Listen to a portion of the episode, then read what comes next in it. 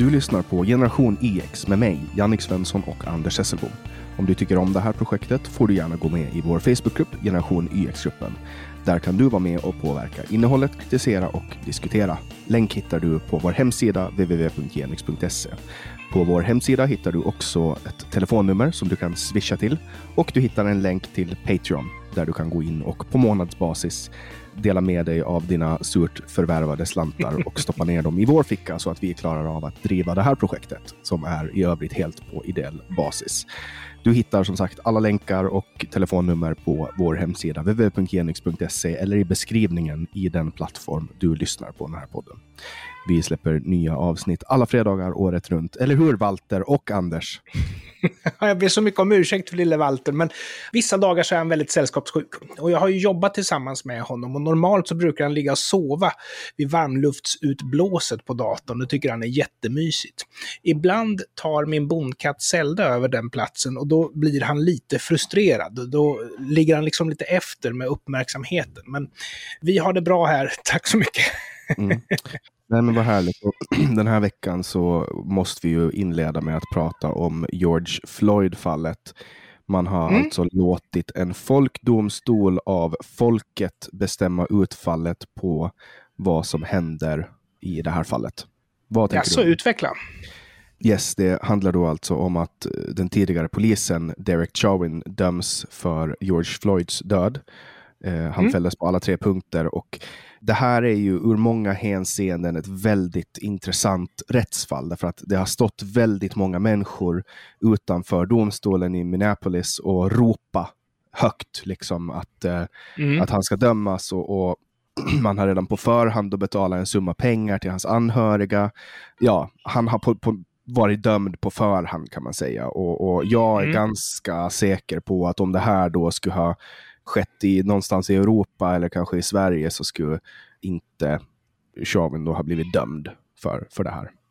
Och det här var ju alltså det, det mordet som, som ledde till all polisbrutalitet i USA och som ledde till Black mm. Lives Matter-sommaren. Jag förstår ju naturligtvis att om han hade friats så hade de väl fått problem med upplopp kan jag tro. Men jag hoppas att en eh, domstol i ett rättssäkert land inte tar sådana hänsyn.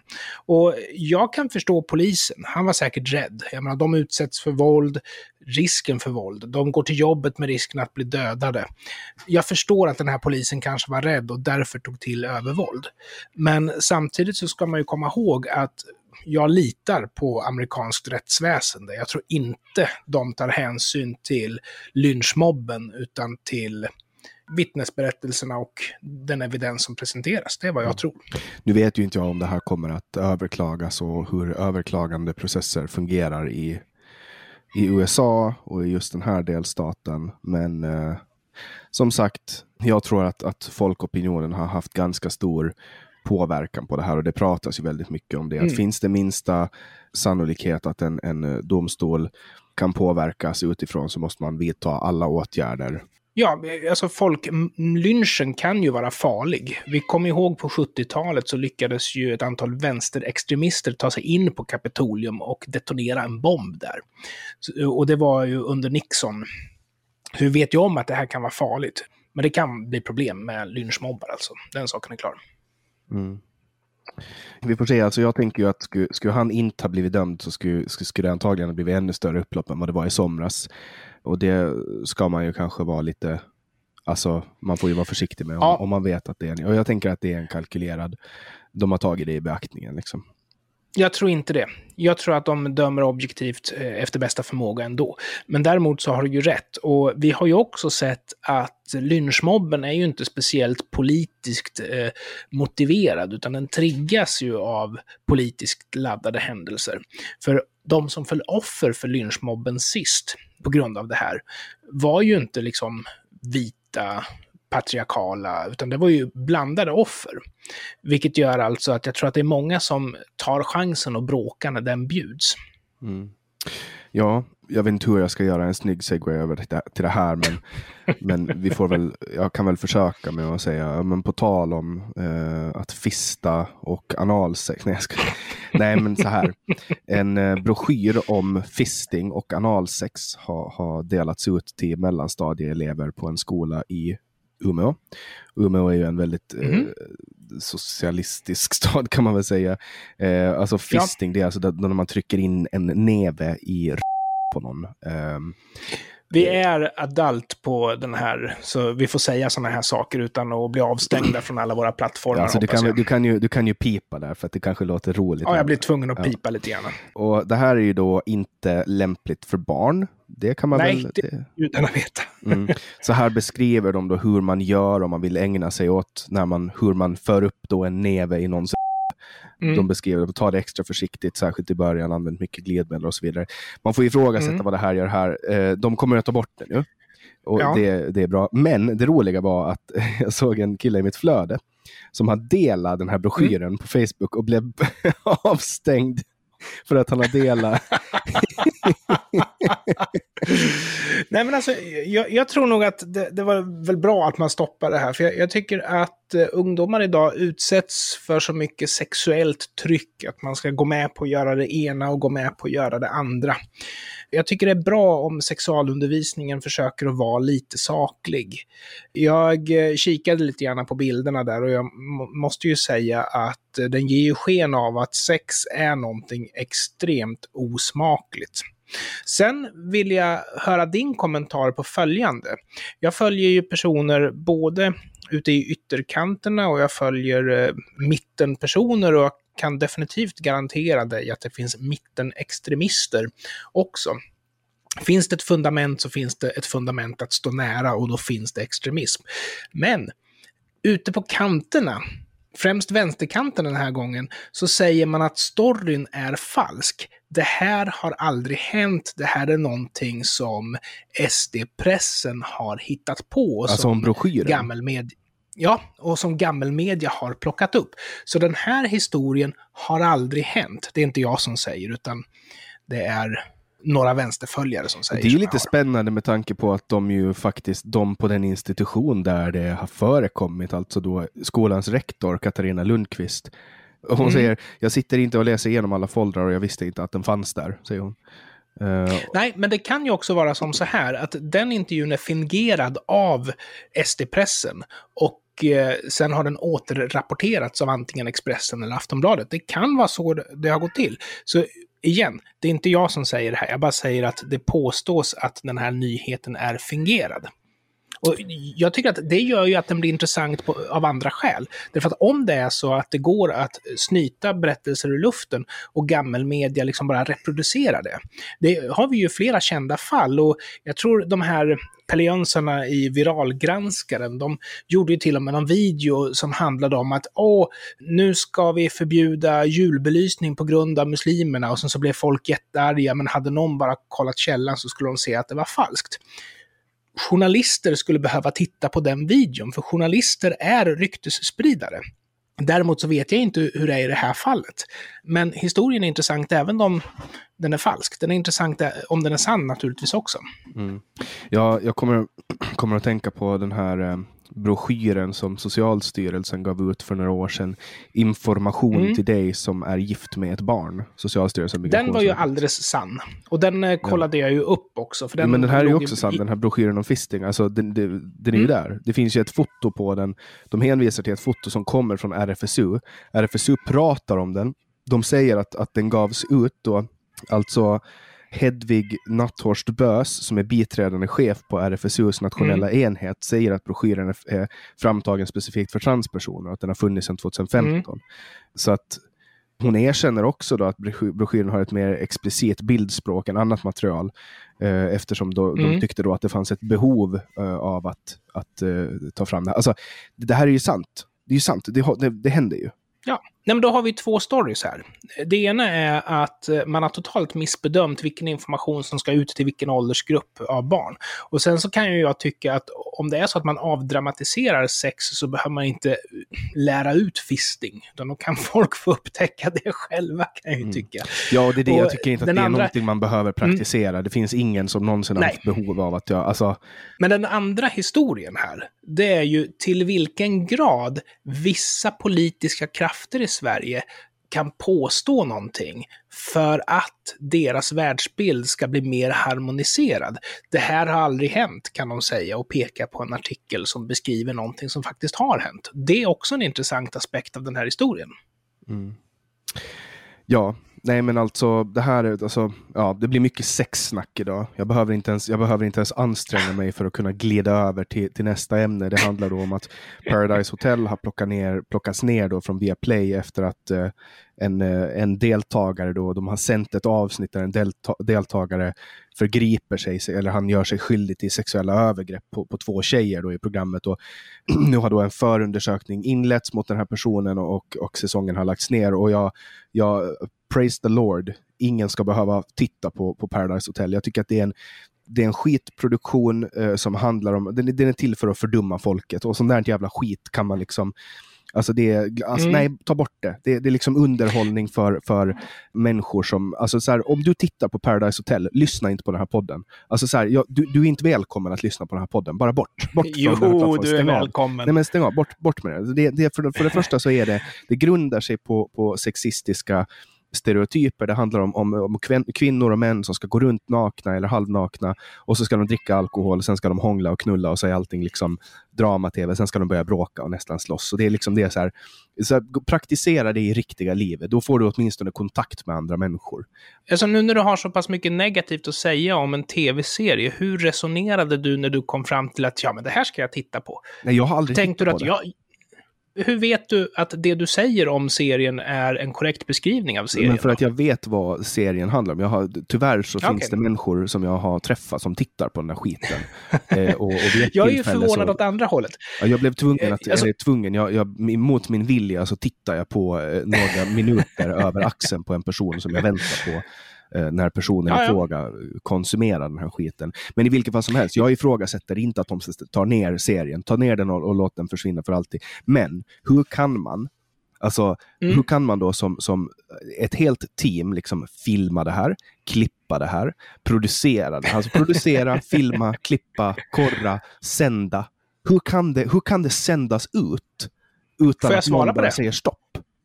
Ja, Får jag svara gärna, på det? Den gärna.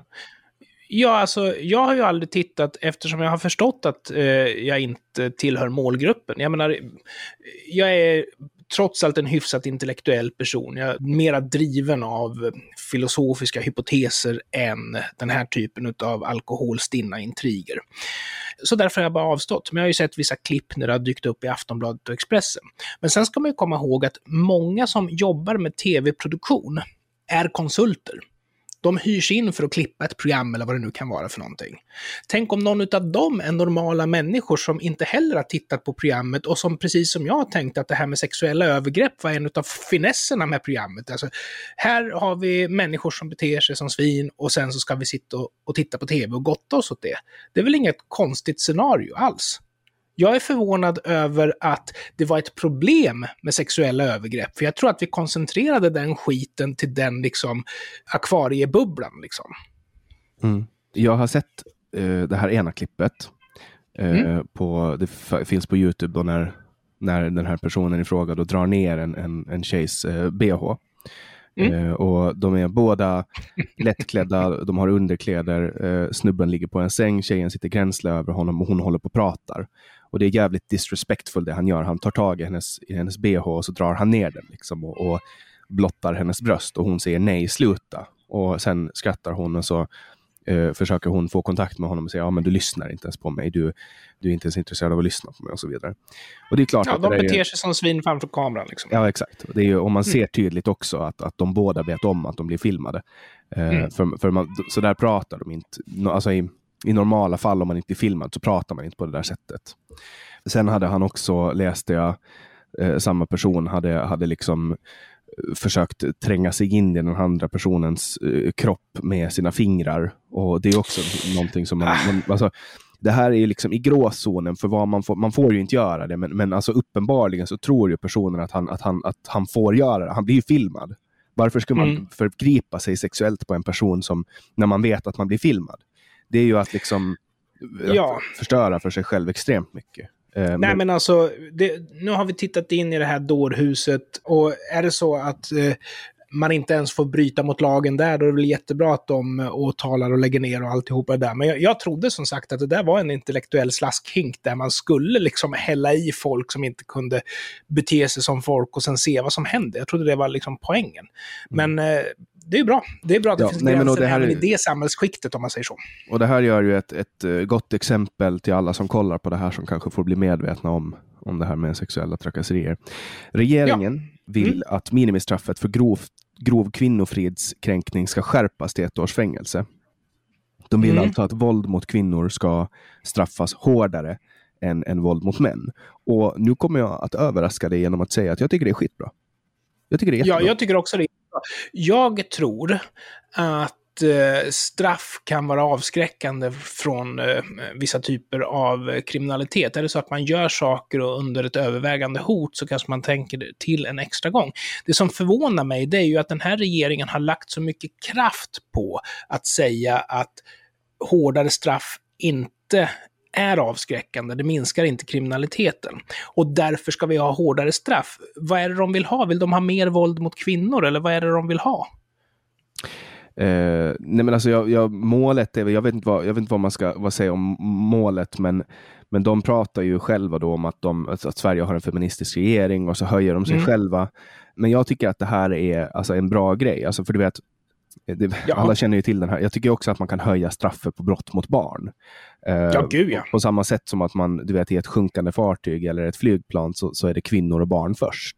Därför mm. att kvinnor uh, har en förmåga att, att uh, föröka sig, det vill säga att de kan bära barn. och, och det finns alltid en anledning att, att, att, låta barn och kvinnor, kvinnor och barn få förtur i sådana här katastrofsituationer. Och Jannik, givet, givet det våld som pågår mot kvinnor så tycker jag att det är helt rimligt. Alltså män slåss. Ja, Kör. Ja, jag vill bara kommentera det där att eh, det är ju så att både en man och en kvinna behövs för reproduktion. Men kvinnan betalar ett högre pris. Det krävs fler kvinnor. Ett framgångsrikt samhälle är ett samhälle som är rädd om kvinnor och barn. Ja, och ett, en man kan be befrukta hur många kvinnor som helst. Eh, ja. I princip, medan en kvinna bara kan bära ett eller två eller tre eller fyra ja. barn samtidigt. Men sen, sen apropå straffsatsen där så är det ju naturligtvis så att eh, när de pratar om att straff inte inte är avskräckande. Hade de verkligen trott det, nu vet vi ju att den här regeringen ljuger ju som en häst travar, för hade de verkligen trott att högre straff inte gjorde någon skillnad så skulle de inte höja straffen såklart. Men det är ju det att de säger att det inte gör någon skillnad. De vet att det gör skillnad och de agerar på att det faktiskt gör skillnad. Mm. Så man ska ju komma ihåg att regeringen säger en sak och tänker en annan. Ja, men, sen, men just det där, där, där, alltså de ljuger, ja. Men i det här fallet så tycker inte jag att det, eh, att det egentligen spelar någon roll vad Nej, de har de sagt gör tidigare. ju rätt. Alltså jag tycker Höjer de straffet så gör de ju rätt. Ja, jag tycker det är rimligt att, att uh, kvinnor, uh, att, det, att det är värre att ge sig på en kvinna eftersom en kvinna i många fall då är fysiskt underlägsen en man och är mindre våldsbenägen än en man. Alltså är en kvinna, det är större risk för en kvinna att hamna i våld och därför, ja. förutom förebyggande, ska man jobba också med då att när det väl händer så bör den här mannen plockas bort från gatan längre. Självklart, självklart. Att han inte får komma ut och, och, göra det igen och så vidare. Och det bör vara, mm. det bör vara extremt stigmatiserat. Det är det ju redan, men att slå en kvinna liksom. Eh, ge sig på en kvinna. Ingen, ingen människa ska Ja, men du, du pratar inte om folk som identifierar sig som kvinnor hoppas jag, utan du pratar om biologiska kvinnor alltså? Ja, jag pratar om biologiska kvinnor. Men sen ja. finns det ju, alltså hela transdiskussionen är ju en helt annan och, och, jag har lite planer för, för samtal med en, en person som jag vill, eh, som har jobbat med, med personer som har korrigerat sitt kön och, hur, och så har de gjort studier på hur mm. hjärnan anpassar sig och utvecklas när man tillsätter de här hormonerna i kroppen och det är ganska häftigt för att hjärnan blir för en person som, som korrigerar sitt kön att påminna mer om det könet de kommer mm. till. Så när det gäller straffsatser så ska det inte spela någon roll om personen är identifierar sig som man eller kvinna, utan det som spelar roll är det biologiska könet. Ju, du menar alltså att om du och jag ska hamna i slagsmål och jag skulle slå dig och du skulle säga mm. att jag identifierar mig som en kvinna så skulle det bli grov kvinnofridskränkning istället för grov Ja, då skulle, du, då skulle du få högre straff. Ja. Och det är inte det du vill komma åt. Och den, den här ja, frågan är, är, faktiskt... Det är biologiskt kön man pratar ja, om. Och den här frågan är faktiskt så pass känslig så att vissa personer kan inte ens höra orden utan att slå bakut. Och du vet ju om att jag är engagerad i humaniströrelsen i Sverige. Jag är ordförande för Humanisterna i Örebro. Och eh, vi har ju då våran syskonförening American Humanist Associations i USA. De delar ut ett, eh, en hedersutmärkelse en gång om året till någon som har föredömligt visat på humanistiska värderingar. Och 1996 så fick eh, professor Richard Dawkins, som vi har nämnt några gånger i den här podden, han fick det här priset. Då. För några dagar sedan så skrev han på Twitter så här, och exakt vad han skrev är ganska viktigt. Och det han skrev det var att om en vit person identifierar sig som svart, så blir folk väldigt arga på den vita personen som identifierar sig som svart, för personen är ju vit. Men om en man identifierar sig som kvinna, då blir folk istället väldigt arga på de som tycker att personen som identifierar sig som kvinna fortfarande är man. Diskutera, avslutar han med. Och det här ledde till att eh, American Humanist Association drog tillbaks utmärkelsen från Richard Dawkins på grund av att han kritiserar marginaliserade grupper.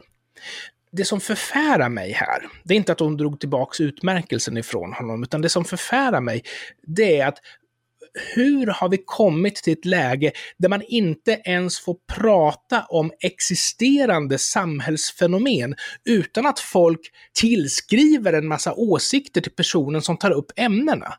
Det är ju självklart så att eh, American Humanist Association hörde Richard Dawkins avskyr svarta, Richard Dawkins avskyr transpersoner. Men det var inte det han skrev. Det han skrev, det var att för gärna en diskussion om när vi accepterar identitetsförändringar och när vi inte accepterar identitetsförändringar. Och det som gör mig så upprörd är att en av de allra viktigaste humanistiska principerna, det är ju just den intellektuella friheten och den akademiska friheten att kunna hantera alla de här ämnena. Och därför så tycker jag själv att det kan vara bra att veta, nu när man har olika regler för män och kvinnor, vad man pratar om. I det här läget då, när regeringen vill ha hårdare straff för våld mot kvinnor, då handlar det ju inte om att respektera folks könsidentitet, utan då handlar det ju om vad de är för biologiskt kön. Men i nästa veva så är det precis tvärtom. Vi måste åtminstone kunna få prata om det här.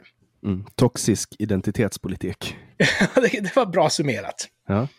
Eh, men jag hade en diskussion om det här igår eh, mm. med en person på Clubhouse där vi pratade om, eh, eh vi pratade om kön. Mm. Och personen påstod att kön är en social konstruktion. Mm. Och Alltså att det bara är en social konstruktion. Det finns liksom ingen biologisk skillnad överhuvudtaget. Och det yes. här tycker jag är spännande. Det här är alltså en person som läser på ett universitet i Sverige. Mm. Mm. Alltså läser en kandidatexamen i sociologi. Som anser att biologiska faktorer inte är relevanta alls för att ställa ett kön. Då, mm, frågar, jag, jag, jag, då frågar jag personen så här bjöd in en person som har jobbat då med, med forskar då med, på, på folk som genomgår könskorrigering och så frågar jag den här personen då att vad är, vad är den största, alltså hur, hur, går, hur, på, hur gör man en, en korrigering av kön? Så förklarar han att man, man inför då motsatta könets biologiska könshormon, det vill säga en, en kvinna som ska bli man. Eh, varför om det inte är någon skillnad? Ja, det var det jag frågade också. Så här, varför, att om, om det är en social konstruktion, varför är den viktigaste delen av en, en transformation till ett annat kön då biologisk? Det kunde inte personen svara på. Nej. För, att, för att tydligen så, så var ju också bara det en konstruktion. Och det här, mm, jag tycker men, det är så spännande, att en, alltså, hur, kan, hur kan det ens vara så? Hur kan en person kan... som, som ja. på riktigt studerar på ett universitet inte, alltså, inte acceptera en biologisk, ett faktum?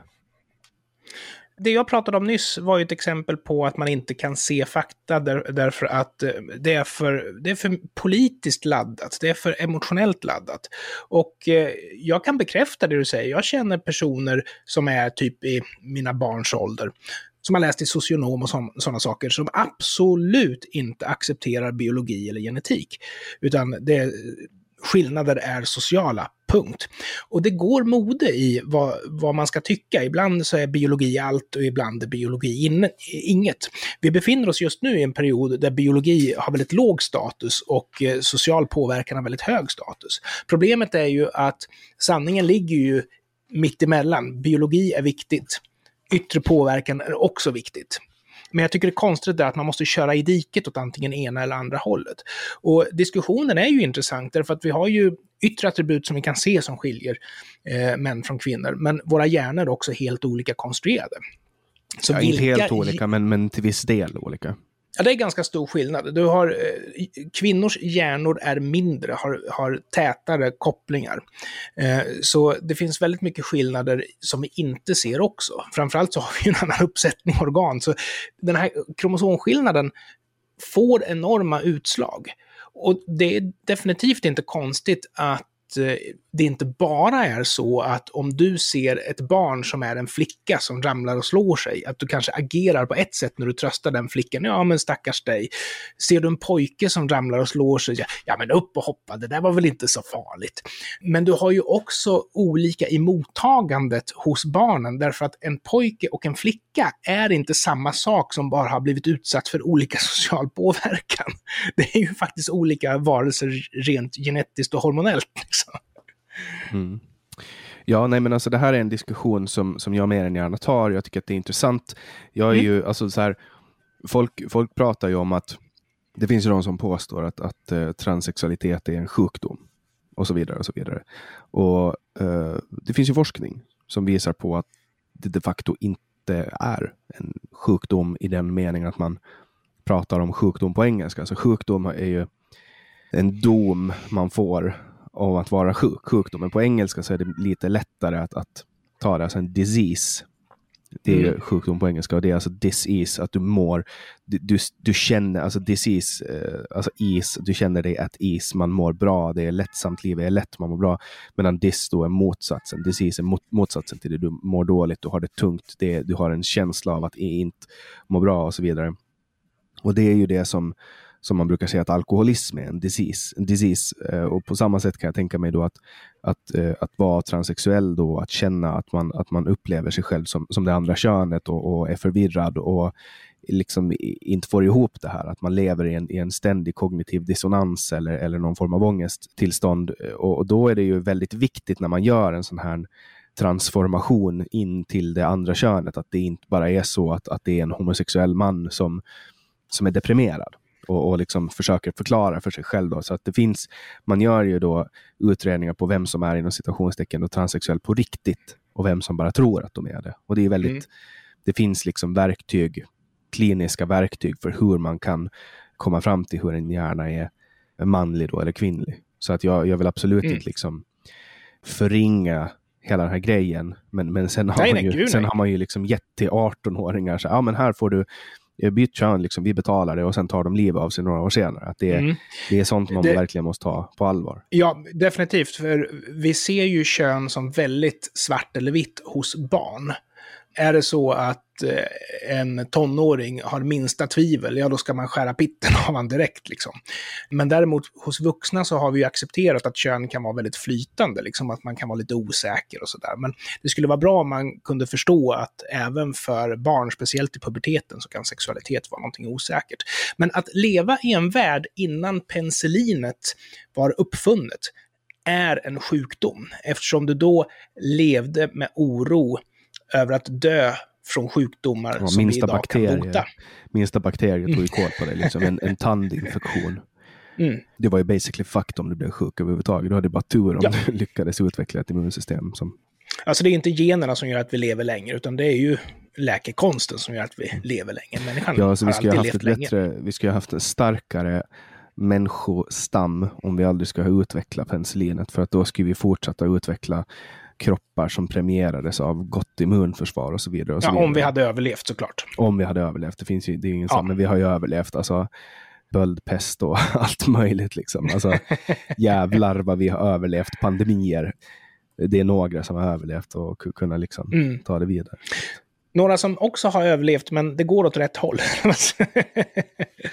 det är ju Svenska kyrkan, för de publicerar medlemsstatistik eh, på sin hemsida en gång om året, där man får följa då medlemsutvecklingen och eh, även då antalet Eh, invånare i Sverige, så att man kan se hur de siffrorna förhåller sig till varandra.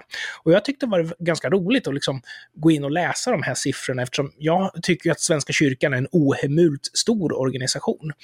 2016 så var det ju en explosion. Då var det någon kampanj om att eh, gå ur Svenska kyrkan. Väldigt många gick ur. Jag antar att det inte var Svenska kyrkan som anordnade nej, nej, nej, det var det definitivt inte. Men sen har det där stannat av igen. Men eh, tre år i rad så har liksom färre... Ja, men färre och färre har lämnat kyrkan, men eh, nu har det där vänt uppåt igen.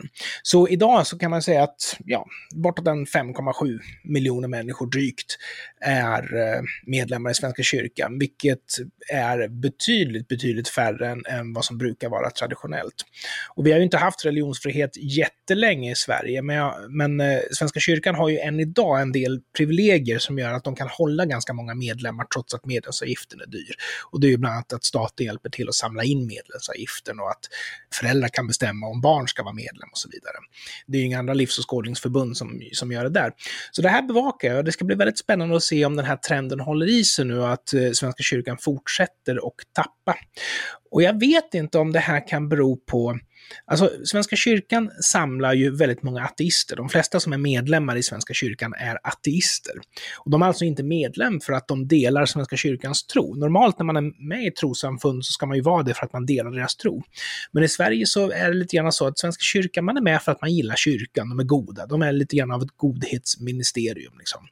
Men jag tror att det här som hände för kanske 20 år sedan, att man gjorde ett teologiskt ställningstagande om att Förr var det ju så att judendom och kristendomen var liksom syskonreligioner. Men idag har man lite grann vänt judarna ryggen och betraktar sig som en syskonreligion till islam istället.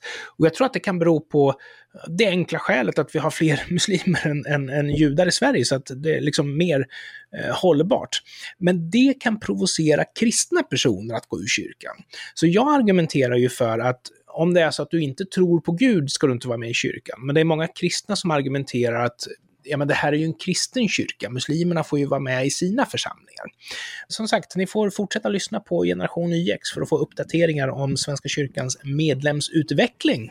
Mm. Och på tal om en annan kyrka som, som det går jävligt dåligt för nu, det är ju eh, Socialdemokratiska kyrkan.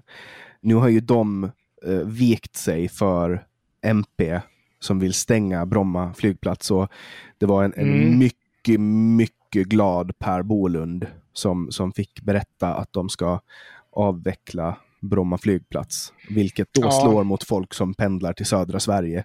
Sverige är ju som bekant då ett, ett avlångt land. Det tar väldigt länge att ta sig genom det här landet mm. och Bromma är en viktig knutpunkt till huvudstaden.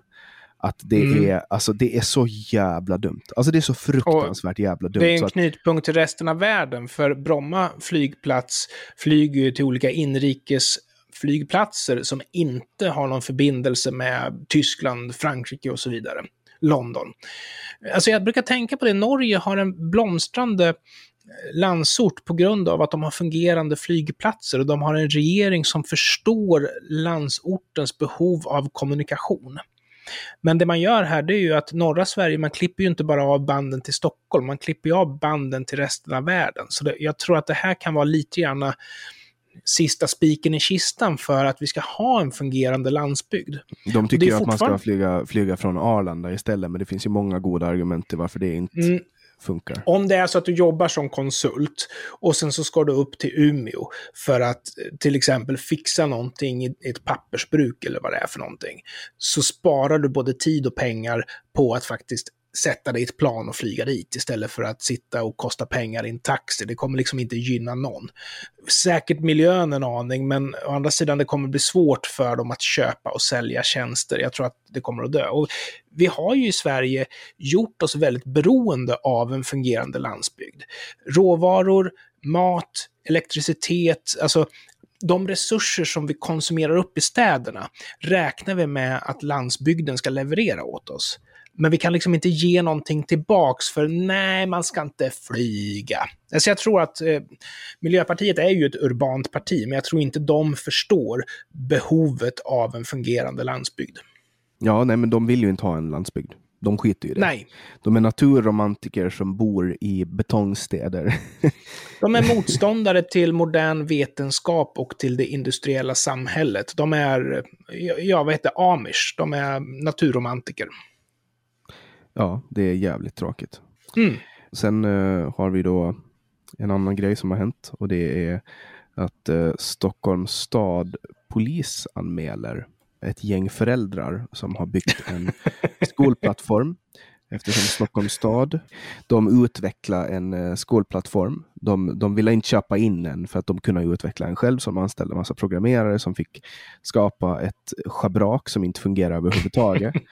uh, för att de använder sig av gamla modeller och för att offentlig verksamhet oftast inte är superbra på att bygga saker. Eh, så att, eh, alltså just när det kommer till programmera eller vad som helst som ska bygga.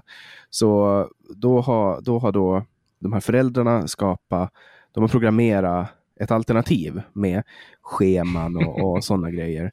Och nu har då Stockholms stads jurister tagit hjälp av in, integritetsskyddsmyndigheten för att då ta reda på vad som gäller och nu har de bestämt sig för att de ska då polisanmäla den här konkurrerande skolplattformen. Och det de har gjort då, de har skolplattformarna hämta data från stadens API. Men, men det är ju det som är grejen med en API, att man får ju koppla på sina system på en API och ta in den här datan och presentera den i sitt eget gränssnitt och det är ju det de har gjort. Uh, och den här är ju öppen, den här APIn. Uh, ja, publicera inte om du inte vill att folk ska använda API. Liksom. Ja, så att... Uh, ja. Nu... ja men det här är en fin tradition vi har i Sverige, att eh, vi åtalar fotografer för att de tar fel kort. Vi åtalar musiker för att de skriver fel musik. Vi åtalar skribenter för att de skriver fel texter. Självklart ska vi också åtala programmerare för att de skriver fel datorprogram. Pirate Bay har du säkert hört talas om. Ja, liksom. men det, det, är lite där, det, är, det, är ju, mm. det man har gjort då i Pirate Bay är lite, skiljer sig lite, men det, det ja. var ett jävligt bra argument som en av, av föräldrarna bakom då, öppna skolplattformen, han, Christian mm. Landgren, och han säger till Ny Teknik att i grund och botten påstår de att man be, begår dataintrång om man trycker F12 vid webbläsaren på skolplattformen. Ja. Det är helt orimliga tolkningar av lagen. Vad som händer är ju att man hämtar data från servern. Och jättekort om det där, du, du har ju någonting som heter Graphical User Interface eller Command Line Interface. Och det är ju för att en användare ska kunna använda funktionalitet i ett system. Men sen så har du ju också då att om du kör en applikation lokalt på din eh, dator, men den använder data som är gemensamt, som delas av flera olika användare. Twitter är ett jättebra exempel på det. Facebook ett annat. Skolplattformen är faktiskt ett annat exempel på det. Då ber du servern att kanske hämta en post eller uppdatera en post och sen så skickar den tillbaks resultatet för presentation i appen. Och det är det som är ett API, ett Application Programming Interface. Alltså ett gränssnitt som inte ska användas av användare utan av appar. Och eh, att lägga ut ett API på nätet är ju lika med att publicera information. Och publicerar man information så får man ju faktiskt stå ut med att någon förr eller senare kommer att konsumera den informationen. Och är det ett problem så tycker jag faktiskt att man skulle ha valt att avstå. Nu har man inte avstått, men sen så har man blivit kränkt av att det har blivit använt och så har man gått till juridiken. Jag hoppas att de förlorar, Stockholms stad. Ja, det, det ska inte vara första gången de förlorar. Alltså, de, de fick ju fyra miljoner kronor i böter efter att Datainspektionen hittade allvarliga brister i säkerheten på plattformen. Ja, och... Vad bra att de klarade sig på fyra miljoner. För jo, men det här, med, tanke alltså... på, med tanke på vad det var för slags brister som de hade, så skulle de ju Mm. Men man inledde, för det var allvarliga grejer. Man, man inledde eh, arbetet då att ta fram den här plattformen 2012 man lanserar 2018 och så avslutar man 2019. Det, blev, alltså det, var, sån mm. jävla, det var sån jävla katastrof. uh, och, nu, och nu hindrar man liksom hederliga medborgare som tillsammans går ihop för att skapa ett bättre alternativ genom att använda enkla sätt, enkla och lätta metoder. Less is more. Jag vill gå ut med en grej. Berätta. Är du homosexuell? Vi har en cliffhanger. Nej, nej. det hade väl inte varit något konstigt. Nej, men man brukar ju, man, homosexuella måste ju gå, komma ut ur garderoben, medan heterosexuella ja. inte behöver göra det. Så. Nej, men jag vill ha en cliffhanger här, därför att en grej som precis har bubblat, som jag tänkte att vi skulle behöva forska lite grann i, det är att Annie Lööf, hon är jurist och eh, säger att hon studerade juridik med inriktning mot eh, sexualbrott. Och enligt Wikipedia så står det att hon är expert på kriminologi, straffprocess och straffrätt. Men både på sin egen YouTube-kanal och till Svenska Dagbladet så har hon alltså sagt att det här inte stämmer. Och det ska vem, bli väldigt vem, spännande att se vad, vad, sanningen är här. Vem vet det bättre än hon? Alltså eh, att, ja. man har, att, man har då, att man är expert på kriminologi, straffprocess och straffrätt eh, utesluter ju inte att man då inom de här områdena har, har eh, riktat sig in på sexualbrott. Så att det ena utesluter inte andra. Men, eh, men alltså så här, jag, jag utgår ifrån att när, jag förstår inte riktigt varför du blir förvånad, därför att jag utgår ifrån att Annie Lööf ljuger när hon pratar. Eh. Du har samma syn på Annie Lööf som jag har på regeringen. De ljuger när de pratar. Mm. Fast å andra sidan, vi, vi vet ju, när det gäller regeringen så vet vi att så är fallet, eftersom de har ju fört en öppen diskussion om hur de ser på straff och vad straff gör och inte gör med oss. Och så agerar de precis tvärt det de nyss säger sig företräda. Men det ska bli spännande att se om Annie Lööf, eh, vad, som, vad sanningen är här. Och jag får väl sätta mig och läsa hennes avhandling då för att få reda på vad som gäller, antar jag. För någon journalist kommer väl inte ta i det här, antar jag. Ja, nej, varför skulle de göra det? Varför skulle de göra det? Men eh, ja, så jag tycker att vi har gjort ett bra avsnitt. Det gick snabbt och när det går snabbt då har det oftast gått bra. Håller du inte med mig Anders? Ja, men jag tycker det är riktigt trevligt att sitta här och eh, prata om aktuella samhällsfenomen med dig. Där, därför att det blir... Jag förstår lite grann vad du sa förr, att det här är din ventil liksom. Och jag är nog benägen att hålla med. Mm. Jag bloggar mindre nu när jag kan sitta och skälla på dig istället. Clubhouse har ju blivit mycket av en ventil för mig. Om det är någon som hör det här som har en iPhone och inte en invite, eh, skicka ett, ett sms mm. till mig Eh, du kan smsa till Swish-numret så skickar jag en invite. Det är jättetrevligt och fint att vara på Clubhouse. Mm. Eh, och eh, sen ska vi också avisera för att nu när, när vi redan har, vi har öppnat Pandoras ask genom att släppa in en vikarie här och sannolikheten för att det dyker upp någon ny vikarie in, inom kort är inte helt omöjlig. Nej. För att vi, vi vill ju som sagt släppa avsnitt varje vecka om en av oss har förhindrats på något sätt så kommer vi, vi kommer fortfarande att göra allt för att släppa ett avsnitt. För att vi anser att kontinuitet är kung. ja. Nej, och det är ju lite flytt och lite semester och lite sånt här. Jag ska försöka vara med varje gång, du ska försöka vara med varje gång. Men eh, lyckas vi inte så tar vi ju hellre in en vikarie än att vi eh, sviker våra lyssnare. Exakt. Jag brukar ju ibland när jag publicerar så, så glömmer jag, jag glömmer bort att publicera och då kommer det dagen efter istället och då plingar det till i, i Messenger. hallå, hallå, var är avsnittet? Och där, vi ska fortsätta. Vi ska fortsätta. Det är! Ja, exakt. Vi ska fortsätta vara duktiga. Och du som har lyssnat idag har lyssnat på Generation YX med mig, Jannik Svensson och med Anders Hesselbom. Och du får jättegärna stödja det här projektet och det hoppas jag också att du gör för att vi behöver dina pengar. Eh, det kan du göra på patreon.com genyx eller genom att swisha mig på nummer 070-3522472. Du hittar det här telefonnumret på vår hemsida eh, www.genyx.se eller i beskrivningen till avsnittet som du just har lyssnat på. Sen får du också jättegärna gå med i vår Facebookgrupp som heter Generation e YX-gruppen, var till du också finner länk på vår hemsida. Tack för den här veckan, Anders. Tack så mycket, Jannik. Hej då!